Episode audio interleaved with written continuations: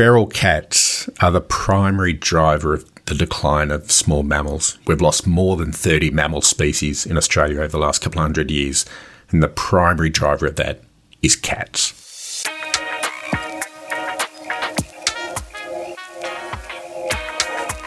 Welcome to another episode of Rewilding the World with me, Ben Goldsmith, and I'm very happy to be sitting here with my friend Tim Allard, who's in Australia. Where exactly in Australia are you, Tim? So right now I'm on what's called the land of the Whadjuk people of the Noongar Nation. So that's in Perth, Western Australia. And I live on my own little sanctuary uh, on a little five acre block just to the south of Perth. Amazing. Well, Tim runs an organisation called the Australian Wildlife Conservancy, and it, it's hard for me here in Britain to fathom the scale at which this organisation works. I mean, Australia is mind bogglingly huge. And um, so very different from all the places I've known in my life. I'm, I'm yet to visit Australia and I want to go. And so the work that Tim and his organization does is just extraordinary. And the newsletters that come in blow my mind. And I'm, I'm just very, very excited to have you with me, Tim. Um, Tim, can we start with? Um, I'd love to know where how you got to this because you didn't always work in conservation, right? No, and to give my secrets away, 12, 13 years ago, I was in mining and oil and gas. I was running an engineering company servicing you know, the, the big oil and gas companies and mining companies and so on. But if you go back far enough, I grew up on a small cattle farm. We had a small family cattle farm in Victoria. And when I was about seven or eight, my dad was a national park ranger. And so on our school holidays, I'd head out with him. Uh, we, you know, my brothers and sisters would go out with dad. We'd run around out in the bush when he was doing his rangery things. And yeah, we would play around in the bush and then we had the farm to grow up on. And from there, I spent a decade in the Royal Australian Navy and I travelled the world uh, in the Navy. The Navy brought me to Western Australia when I moved into oil and gas and construction. But after doing that for about 15 years, I realised that there was something missing and I needed to figure out what that was. So I sat down and thought about what are my values, what are my connections, recognised it was land. And I went through and figured out, well, who has land? And I looked at government, I looked at the pastoral companies, the cattle companies. And my story is that it was a Friday evening. I'd had a couple of glasses of red wine and I opened up the paper and there was an advertisement for Australian Wildlife Conservancy. And two days later, I was in talking to the founder, Martin Copley. And two weeks later, I was employed. And 13 years later, here I am. it's quite a transition, but but not not not entirely unobvious, given that you had this love of nature from a kid, and, and lots of people that work in conservation have have spent a lot of time wanting to get into that work before actually making the move. Um, and, and, Australia, I mean, we read a lot about quite how depleted nature has been and how harmed by all kinds of different factors. And I, you, on the occasions we've met here in London, you've told me some really lovely stories about what the first European settlers found when they arrived in Australia in terms of the abundance of nature. And can you just give me a feel for how Australia was once? Yeah, that's a that's a really interesting story, and there's a number of books about that transition and that time.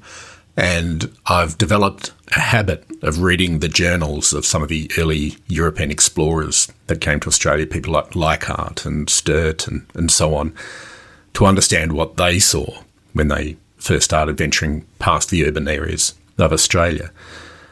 And really, what they saw was what Australia was. It was a managed landscape. There'd been Indigenous people living here for tens of thousands of years. They were managing the landscape through the use of fire, uh, particularly in Australia. Fires are part of the an integral part of the landscape. There was a thriving, heaving population of small mammals, and that's really what Australia is is known for: small mammals. And there's journal records of some of the explorers in central Australia and what we would typically think of as the deserts, being able to lean down out of the horseback and pick up mammals, and small mammals, and put them into their saddle packs. Uh, it was a remarkable, thriving, productive landscape full of all sorts of creatures. You know, 80%, 85% of what we have in Australia is endemic. It can't be found anywhere else. And that's what they found. You read the journal of Captain Cook, and the botanists that he had on board, Banks and so on. They just couldn't believe what they were seeing in Australia. It was beyond their imagination. It's a remarkable place. Yeah, and we, we, and we think of Australia, of course, as this as this enormous wilderness when when when the European explorers first arrived. But in fact, you use the term managed. It was intricately managed by those indigenous societies that that had been there for forty or so thousand years, including kind of groves of little fruit trees and nut trees and the way they'd cultivated certain trees to grow in certain places and the way they cared for the soil. I remember reading one anecdote somewhere about some European uh, explorers who saw some indigenous women tilling the soil with their hands to pull these bulbs out of the ground. There's certain bulbs that are edible and contain moisture and so on. And, and they jumped down and said, no, no, look, we have tools for that. You know, we have these metal shovels and things that will make the work much easier and much quicker. And the, the women said, no, no, no, it's fragile. Don't, no, no, no, don't stab the soil mm, with that, mm. with that thing. And um, I think this idea of wilderness is an interesting one in the Australian context. It is. It's, it's, it's a fascinating study that as you said, the indigenous peoples for tens of thousands of years, 40,000 years at least, if not 60,000 years, they've been living and working across the Australian continent. Yeah, there's, I can't quite remember the, the number, but there's more than 230 tribal groups of indigenous peoples in Australia and many hundred more dialects and languages across the country. So there's this highly evolved and highly advanced group of people living and working in the country. And the I think the the thing that we need to keep in mind, we as European descent, is what we think of managed is very different to what the Australian Aboriginals think of managed. And it's really as you articulated that the way they went about and used the country and cared for the country was very different to when yeah, English settlers turned up and started importing and utilising European farming methods, which is a wasn't a great start for the country. So before we get onto farming, I'd love to talk about invasive species because it strikes me that that is you know, the, one of the fundamental environmental challenges that, that's faced by the conservation and rewilding movement in Australia. How did that come about? How did Australia end up with foxes and cats and rabbits and rats and donkeys and goats and camels and pigs and all kinds of other species? How, was that a conscious effort by European settlers to bring those species? And why? Yeah, it's 200 years on and we, we can sit here and shake our heads. But I think if you think about it as a construct of the time, Europeans arrived and you know, rabbits were brought in as sporting sporting activity. You know, they were released down near Melbourne in Victoria for shooting pleasure. And the rabbits figured out pretty quickly that what they'd been released into was pretty good. And they took off. Foxes, I can't quite recall the detail on the foxes, but similar. They were brought in to provide sport for those early European settlers. Cats is probably slightly different. Cats really arrived, we think, with the first fleet. Uh, so a couple hundred years ago, people turned up, ships have turned up, and the cats have got off the ships. And again, very quickly, they found a continent full of small mammals, what we call the critical weight range. So mammals that are anywhere between half to one and a half kilos they're the ideal prey size for feral cats, and their defense mechanism is largely to sit still. And so cats just went bananas and they've invaded now almost 100% of the Australian continent.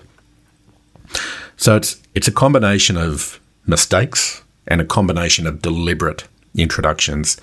You contrast that with the camel, is another example where camels were used in the early days of opening up the outback you know, particularly with the interior railway lines and servicing stations and so on to transport goods. When rail got going and cars and motor vehicles got going, camels were released, and we now have millions of camels running around in the outback. So, b- before we get on to camels, so w- would you say that cats, above all else, are the biggest issue when it comes to invasive species in Australia, given that it's it is a land of small mammals? Yeah, feral cats are the primary driver of the decline of small mammals. You know, we've lost more than 30 mammal species in Australia over the last couple of hundred years, and the primary driver of that is cats, and also impacted by mismanaged fire. So when you have the impact of feral cats, mismanaged fire, we lose our small mammals, and that's really what's happened. Below that, you have the foxes, impact of rabbits and camels and so on, but it's really feral cats. And, you know, the estimates vary uh, on how many feral cats there are, but they're anywhere between two and a half to five million feral cats in Australia, depending on the time of the year and the conditions. Each of those cats is eating somewhere around five native species every night. So you only have to do the mathematics and understand the impact that cats and feral cats are having to our native wildlife. It is the primary driver of our decline and is probably one of the main drivers between our operational strategy of conservation management of mitigating the impact of threats like the feral cat. Just across the water in New Zealand, they've got similar issues with not just feral cats, but also mustelids, things like stoats. And I saw that the New Zealand government has announced a predator free New Zealand goal. And they're spending an enormous amount of money um, changing society's attitudes towards killing these animals, such that you now find traps in suburban gardens and suburban parks. And they're doing their best to, to actually eradicate these species. Do you think New Zealand can manage that? And, and presumably, on a place as big as Australia, eradication is not something with current technology we can hope for. That's right. I, th- I, think New Zealand have really grabbed the bull by the horn, so to speak, that they've come out, they've set a big, ambitious goal, a big, hairy goal, feral predator free. And I really applaud them for being that ambitious to do it. And being an island nation, it's probably manageable to achieve it. It's not going to be easy and there will be setbacks and, and challenges with how they go about it, and particularly getting the community to support it. And that's always a big issue is getting the social license to implement programs like that. But they got into it early, and I, I really applaud them for it. In an Australian context, that's much more challenging. Just the scale of the country and the small population we have. You know, Australia's population is 25 or 26 million people for an area not much smaller than the continental United States. So it's a vast country with a small population. You, you've also got bigger invasive mammals, so kind of lots of deer, lots of goats. Um, I don't know whether there are feral sheep or not. Donkeys, large numbers of donkeys, and, and of course you've mentioned um, the the feral camels. I wonder, do you think it's is it absolute truth in your opinion that these are negative in, in terms of their impact on the environment? The reason why I ask is you know, the, the, there's a concept known as Pleistocene rewilding, in which people suggest that perhaps there were large megafauna species in the past that may or may not have been wiped out by man who fulfilled a certain ecological role and which is now missing. So, for example, mustangs and burros, the, the feral horses and donkeys of the southwestern United States, they create scrapes in the ground, they're prey for cougars. And it's said that there was a, an American equid that was wiped out by the early settlers that arrived across the Bering Straits. 12, 14,000 years ago. And therefore, the consensus is not to eradicate these species, but to manage them. Now, is it possible that having half a million or a million camels in the outback might have some positives in your view? Well, look, it is true that there were large herbivores in Australia. So we had the megafauna, so giant wombats and giant kangaroos and, and other species. Absolutely. And you know, I'm, I'm not quite sure of the details when they when they departed the earth, but somewhere in the order of 10,000 years ago or, or slightly more. And we have fossils of those species on some of our sanctuaries. We regularly turn up you know, megafauna fossils. I think the challenge I have with retaining a feral herbivore, being a camel, goat, deer, pigs, whatever the case may be, is we've got our native animal population is in dire straits. And if I use cattle as an example, if you think of the some of the Australian outbacks and some of the iconic imagery you see of the cracking clays, so when the water dries out, you know, the end of the dry season, and the clays and the soils crack, those cracks are habitat for little animals from snakes and so on, but also to this little fella called a planigale. He's only about the size of my thumb, and he lives down inside those cracks. So when you have the feral herbivores, or the cattle and camels and so on, they trample that habitat and we lose it. So I struggle with the idea that we should retain them because when we have them there, they're impacting the habitat of these small mammals that should be there already and should have every right to exist in the absence of feral herbivores like camels and so on. Now, that's not to say you know, I'm, I'm, a pragmatic conservationist, and we work with pastoralists, so cattle companies and land cattle farmers and so on there's a place for cattle in the landscape, sheep in the landscape. I'm not a vegetarian. I eat meat as a part of my diet. But there's a place for it. There's a way to manage those impacts and limit those impacts so you still provide habitat for native species. And just to sort of extend that thought a little bit, we're doing a pastoral partnership in Queensland with a company called the Northern Australian Pastoral Company. And they have 6 million hectares of land that they manage for cattle growth. But they have one of our iconic species, the bilby, in their cow paddocks. So they've got the bilby and cattle coexisting in their paddocks. And that's really cool. So, one of my big interests in Australian conservation is how do we unlock the model, the algorithm for, if you will, of bilbies and cattle coexisting, knowing that half of Australia is managed for pastoralism, we can roll out a model across vast elements of Australia where we still have cattle and we still have sheep, but we also have habitat and outcomes for, for native wildlife. Is it possible that some of these large herbivore species were here before the Europeans? So we, we read a lot about the water buffalo, and there's of course that, that iconic scene in Crocodile Dundee where he where he subdues just with a look of his eye and a movement of his hand that huge water buffalo in the road. And I read that water buffalo may possibly have arrived from the islands of southern Indonesia before Europeans and um, may have therefore had more time to evolve into the landscape. And, and, of course, the saltwater crocodiles of the north of Australia are doing incredibly well um, on account of eating young water buffalo and, and of course, the, the, the feral hogs that exist there too. How do you feel about that idea? Yeah, if I start with the cat as a as a slight adjunct or tangent to that, there is some commentary that feral cats arrived with the Dutch maybe about 500 years ago when Dampier and others were off the Western Australian coast. That cats arrived in Australia at that point, not with the first fleet. I haven't seen yet the compelling evidence, but there is. It's it's a potential and it's a possible scenario that that's that's what occurred. The buffalo probably did come from Indonesia. Whether or not they've been there for several hundred years, I, I don't think so. Again, when you read the the journals of Leichhardt, one of the he was a, a German guy who did a big trip up the east coast and across the north of Australia. He didn't see buffalo in his travels, and he went through all those areas through the Northern Territory and Queensland, and he didn't see buffalo.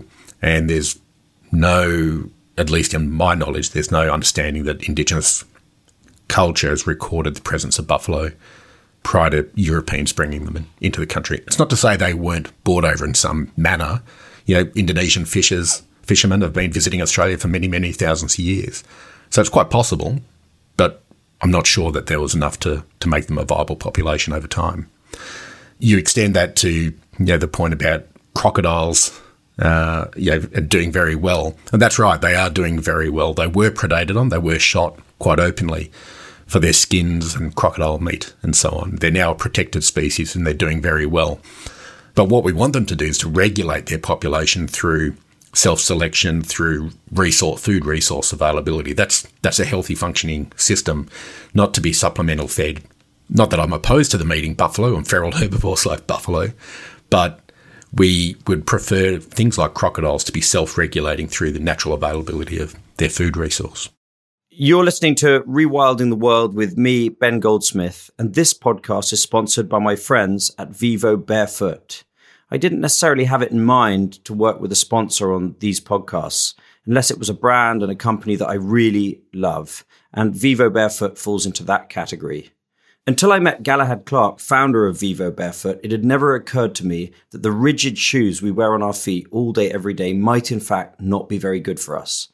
Well, with Vivobarefoot, they figured it out. These are shoes which are flexible and mimic the effect of walking around barefoot. I love mine. I wear them the whole time.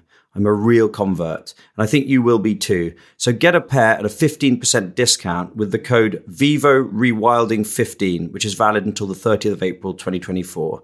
The website is vivobarefoot.com. Read the About section to understand the story better. It's really, really interesting stuff.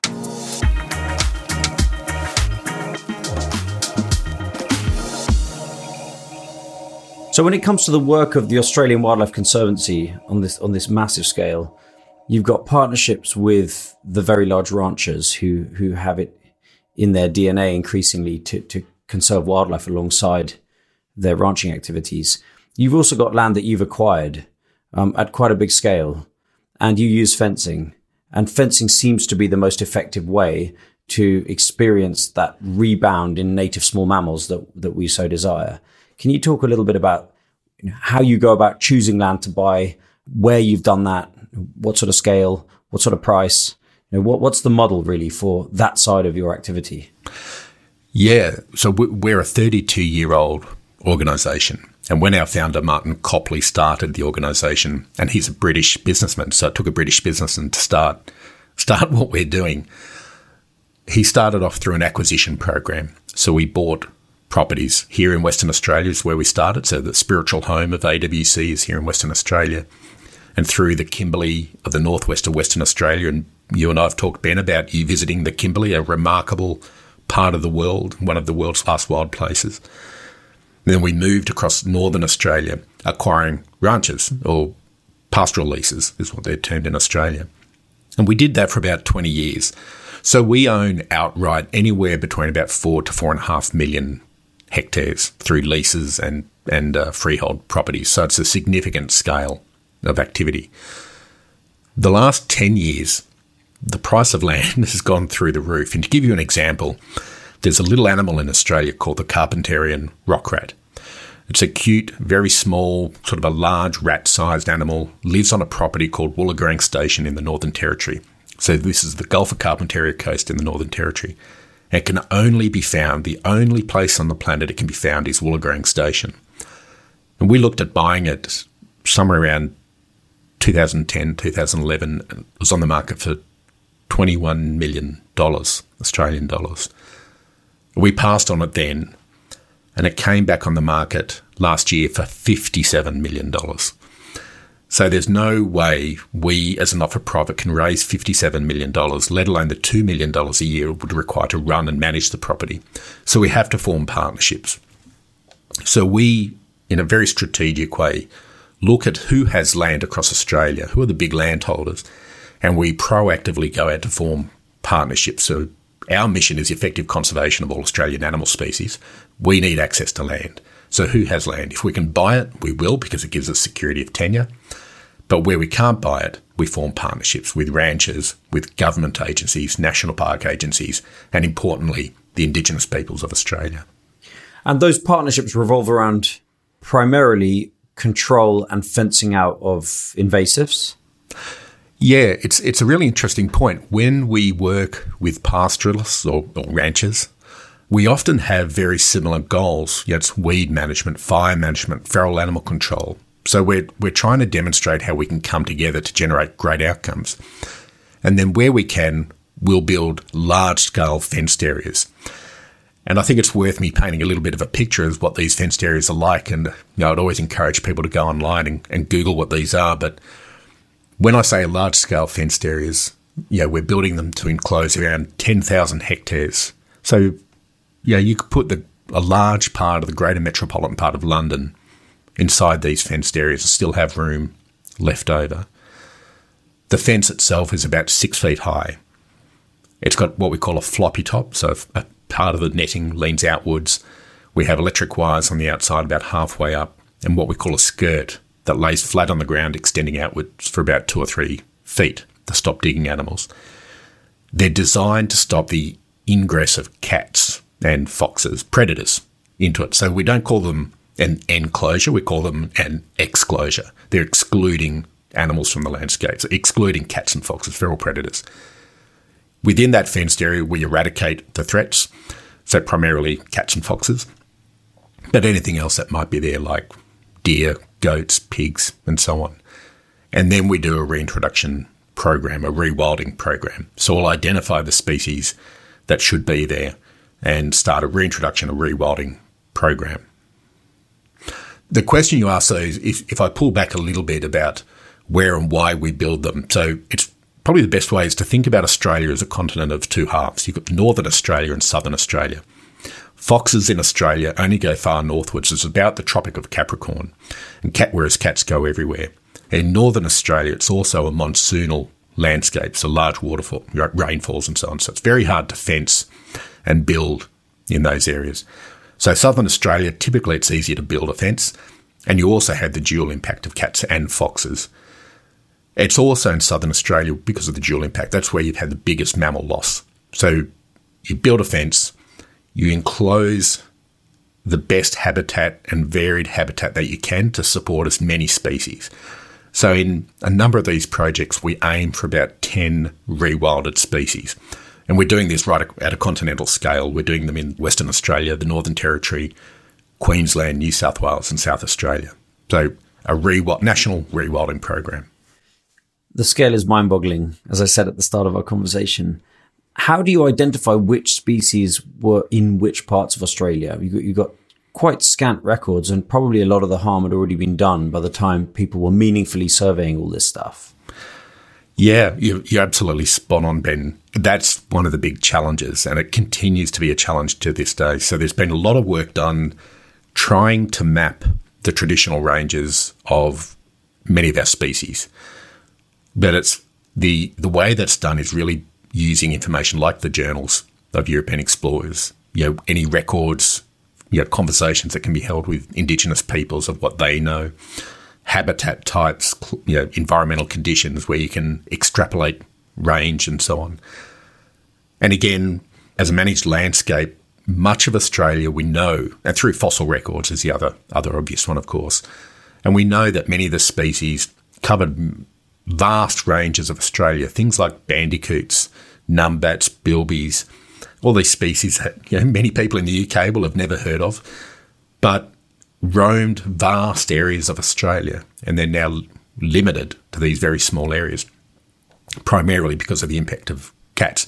So the species we typically target are those that can't withstand the pressure of feral cats. So they're the small critical weight range, half to one and a half kilos, bilbies, bettongs, bandicoots, various mice and rodent species, phascogales, they're the ones we target because they're the ones that struggle to withstand the impact of cats. Yeah, it's, it's interesting. In a European context, it had always been the, the, the consensus view that species like golden eagles and wolves required rocky, far away, mountainous habitat. And as these species have started to make a recovery, we realize that they actually do very well in in lowland, kind of lush woodland habitat, and even in quite suburban habitat. You know, there are wolves now on the outskirts of, of, of kind of several major European cities: Paris, Brussels, Luxembourg.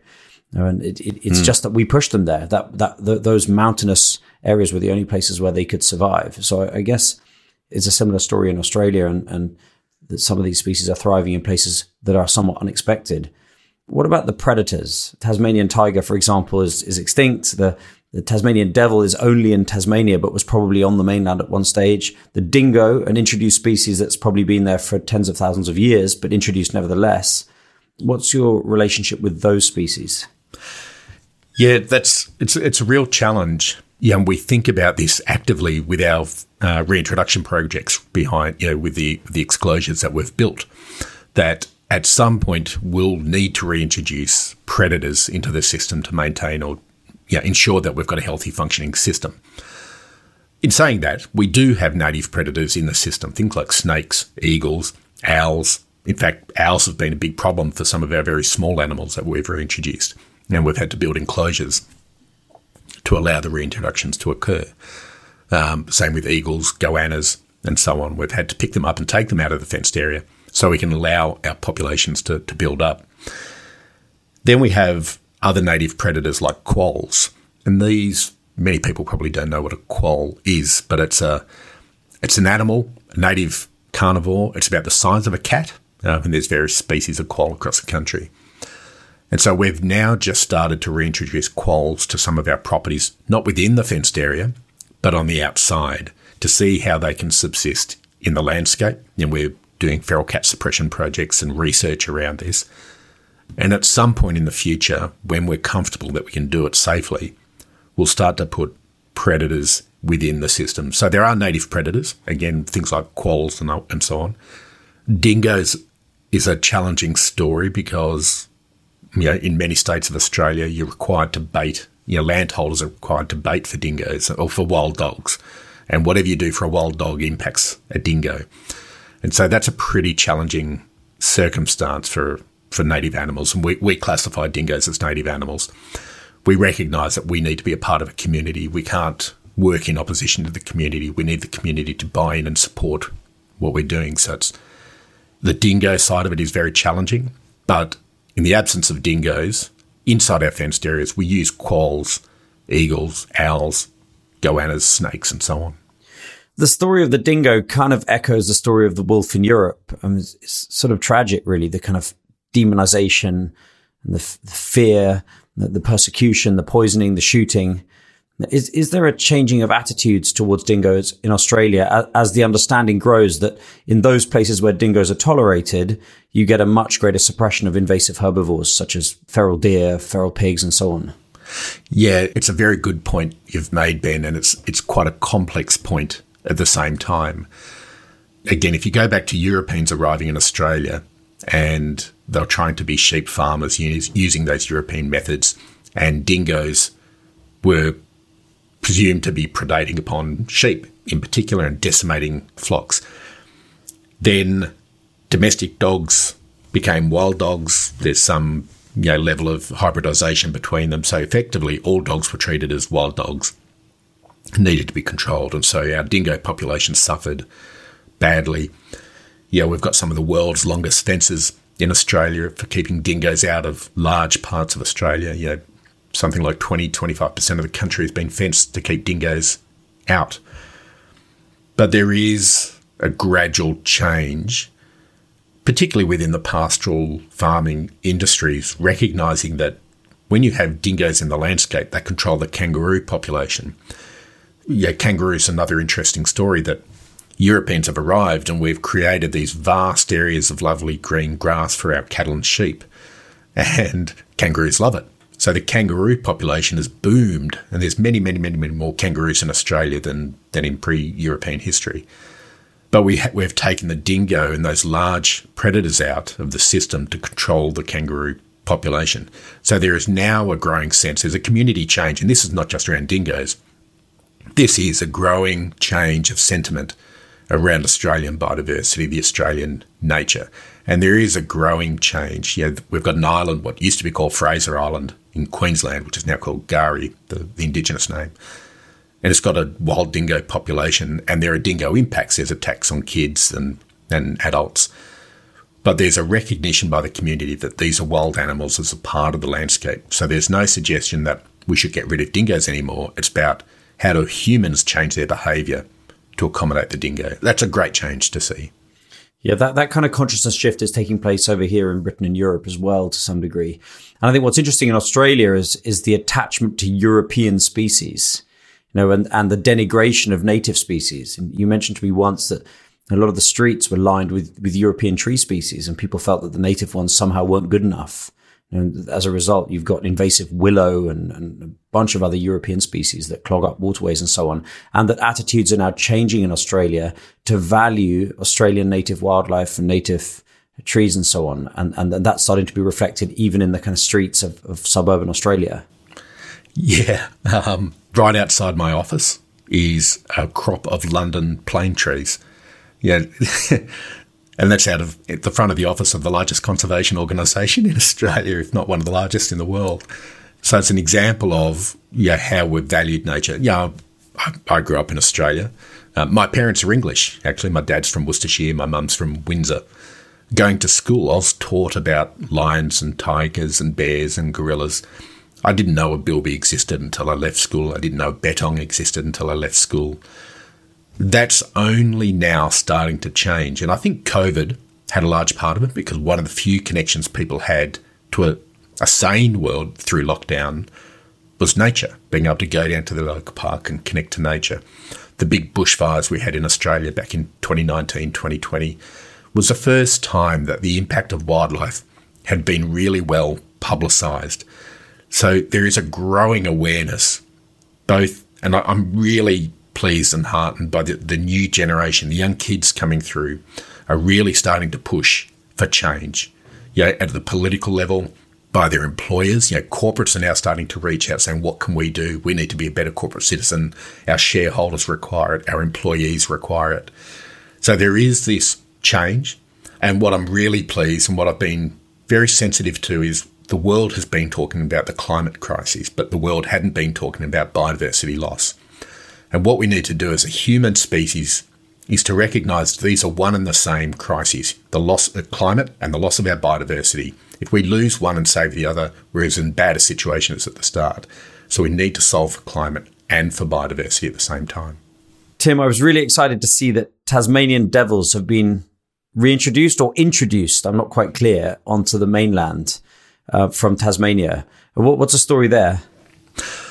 They're probably not what we would call reintroduced to the mainland. There's been an insurance population uh, set up and established on the mainland in, in New South Wales. So, for those who don't know, the Tasmanian devils were suffering from this um, this disease, a face mange disease, and there was quite a lot of concern that we could potentially lose the Tasmanian devil population, yeah, completely go extinct. And so insurance populations were set up uh, in New South Wales, free of the disease, that could then be used to rewild the populations down the track if we did happen to lose them. Happily, the Tassie devil population, there's you know recovery going on. They're they're showing resistance to the mange uh, or the facial tumours. So yeah, we've we've had conversations internally about bringing Tassie Devils back to some of our fenced areas, to our safe havens, but we would only do that. That we're several years. It's similar to the dingo within the fenced areas that we need pretty healthy, viable populations of our native animals before we put in a predator as fearsome as a Tassie Tassie devil. Last thing I'd want to do is to put them in there and they're going to eat all our bettongs and bilbies. So we've got to be pretty thoughtful about when we do that. But those populations, the insurance populations and the devil populations in Tasmania, I think are doing reasonably well. Do the big ranching companies that, that you partner with, producing beef and, and which have sheep as well, do they get credit? I mean, if in, in, in North America, you can buy dolphin friendly tuna, a tuna that's caught with kit that doesn't kill dolphins. Is there kind of wildlife friendly beef or is, is there any, is there any kind of value placed on that by the Australian consumer?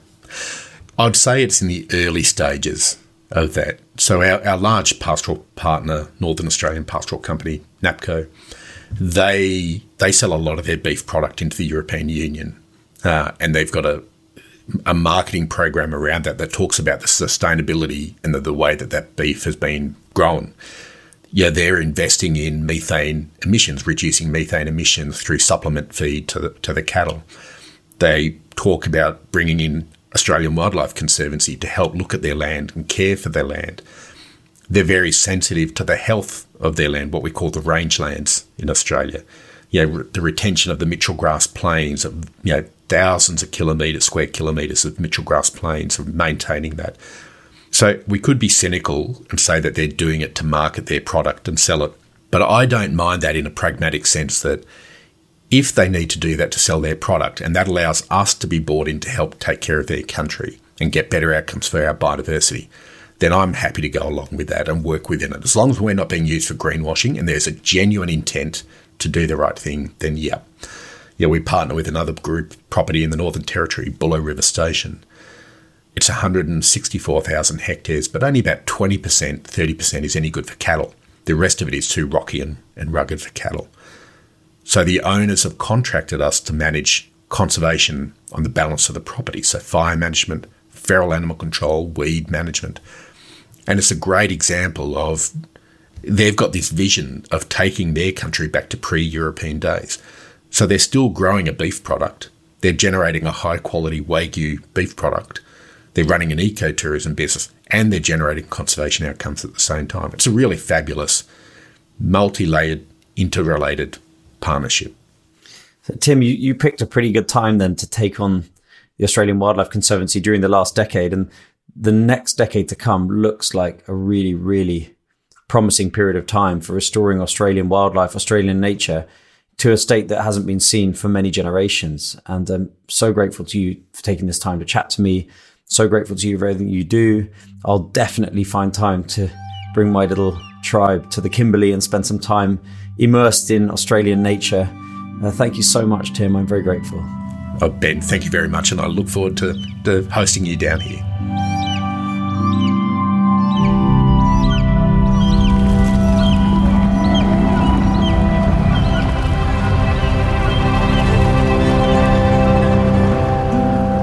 I don't think I've ever finished recording one of these podcasts with a stronger desire to hop on a plane and travel visit some of the projects we've been discussing.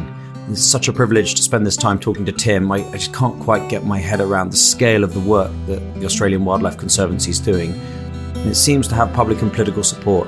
Things seem to be hotting up. when it comes to rewilding in Australia. Thank you for listening. I hope you've enjoyed listening to this episode as much as I did making it. Please do use whatever platform in which you get your podcast to leave us a review, spread the word, share these amongst your friends. It all makes a big difference. And with special thanks to Vivobarefoot for sponsoring and making this podcast possible. Don't forget, you can change your life by buying yourself a pair of Vivobarefoot shoes with a 15% discount using the code Vivo Rewilding 15 and there's a load more information in the show notes. Next time, I'm going to be talking to Steve Davis, who I was lucky enough to visit in the Florida Everglades last November. Steve is the chief scientist of the Everglades Foundation, probably the premier organization working to restore America's most important, most famous wetland landscape.